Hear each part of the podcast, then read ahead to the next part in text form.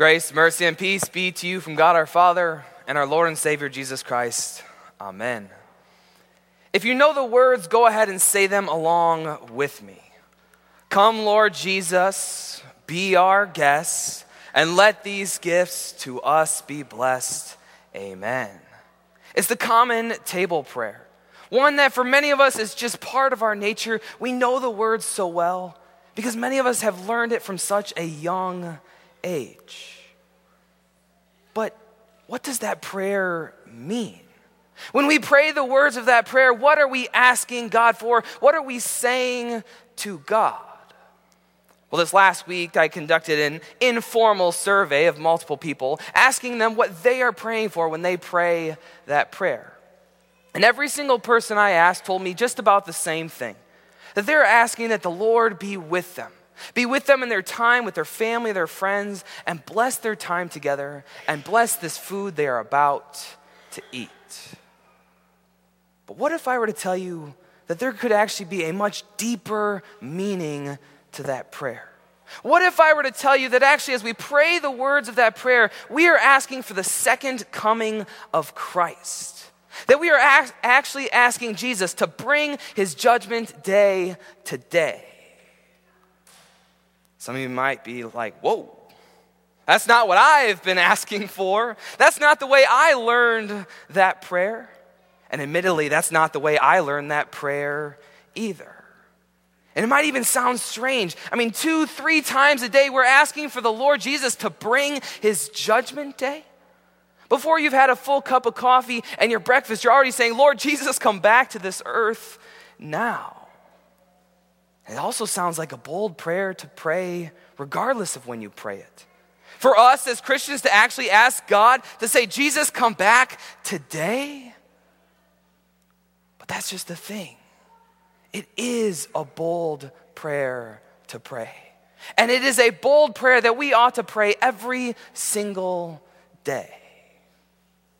See, today we hear the words of Jesus from Revelation chapter 22, in which Jesus says to us, surely I am coming soon. Surely I am coming soon.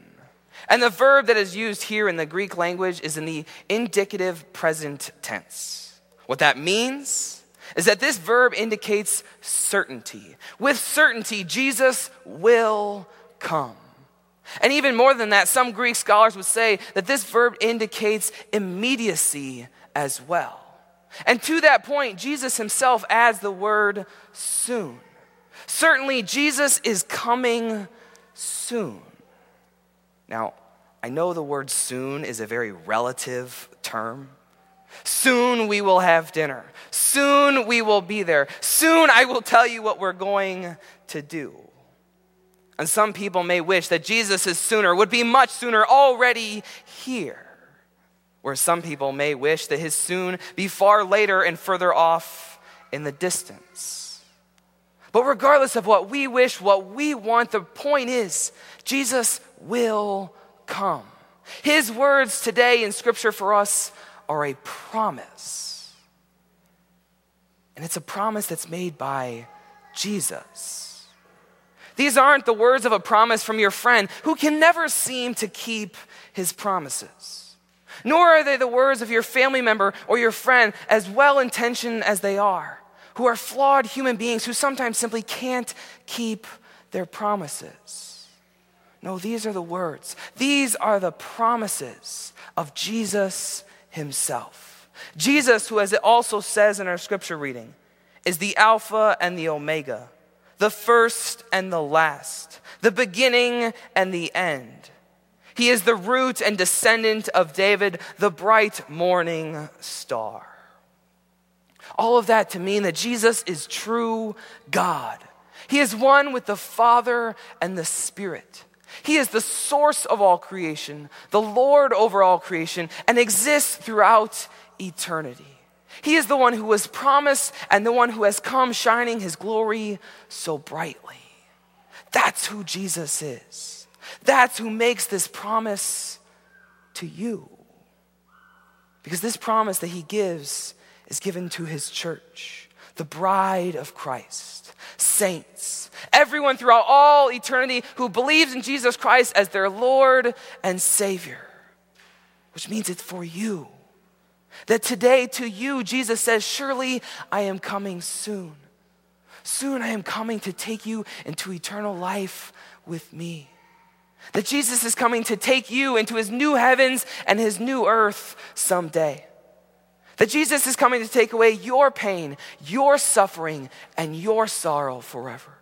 That Jesus is coming to take away the sin of the world forever, but also, and especially your sin as well. That's his promise to you. And to that promise, we hear the faithful response, that to be our faithful response as well. That again, we read in Scripture, John says, Amen. Come, Lord Jesus. Now, when we look at these words in the Greek, we learn something else as well. That actually some people would argue we should insert another English word here in this translation, and that word would be now. That instead we should read these words as, Amen, come now, Lord Jesus. Don't just come sometime, but come now, Lord Jesus. Yeah, even if all the Greek scholars don't agree on that, they agree on one thing, that these words from John are in the imperative. That they are a petition from John to Jesus. He is specifically requesting, asking for something from Jesus. It may sound a little bit odd for some, redundant, maybe inattentive, that John is asking for something that Jesus literally just promised. But it's not. It's not odd, nor is it redundant, nor is it inattentive. Rather, a response like this shows trust, approval, desire for the very promise that Jesus has to give.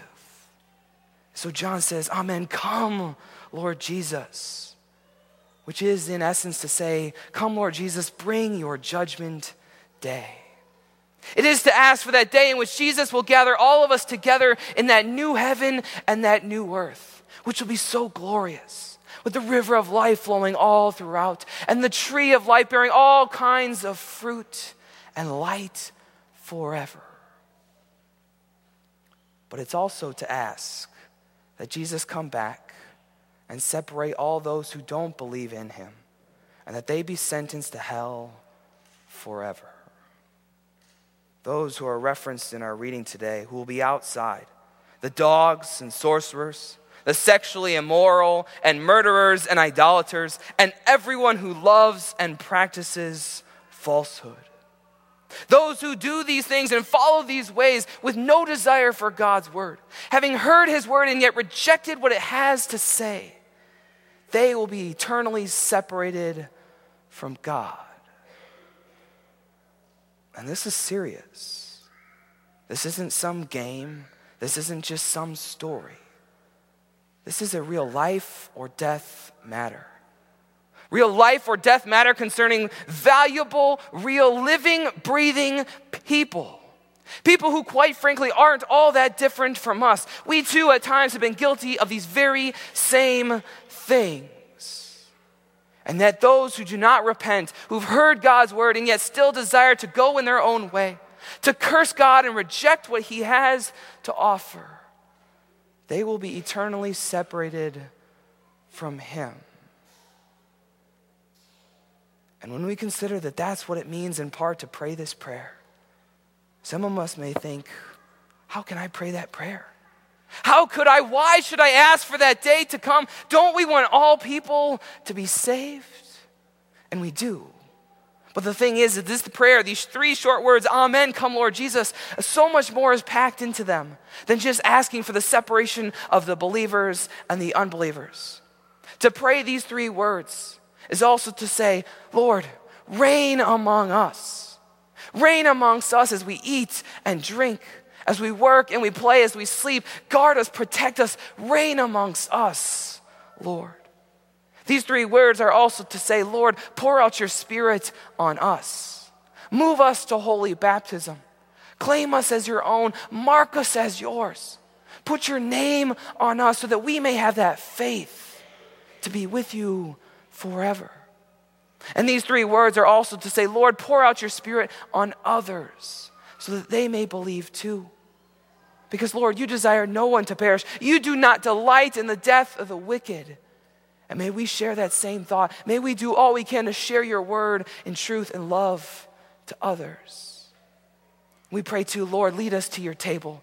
Your table, feed us with your son's body and blood today and regularly so we may receive your gifts. And yes, Lord, finally, Lord, may you bring us together with all your saints, our own family members, our friends, all of our family in Christ, to be in the eternal life that is true hope and peace and joy. That's what it means to pray these three words. These words that start off our common table prayer. Now, I don't want to completely ruin the common table prayer for you. Please keep on praying that common table prayer exactly the way you learned it. But I do say, add a prayer to your life. Add the bold prayer which we are given today in Revelation chapter 22, that you may daily pray, Amen. Come, Lord Jesus. Amen. And now may the peace of God which passes all understanding guard your hearts and minds in Christ Jesus our Lord. Amen.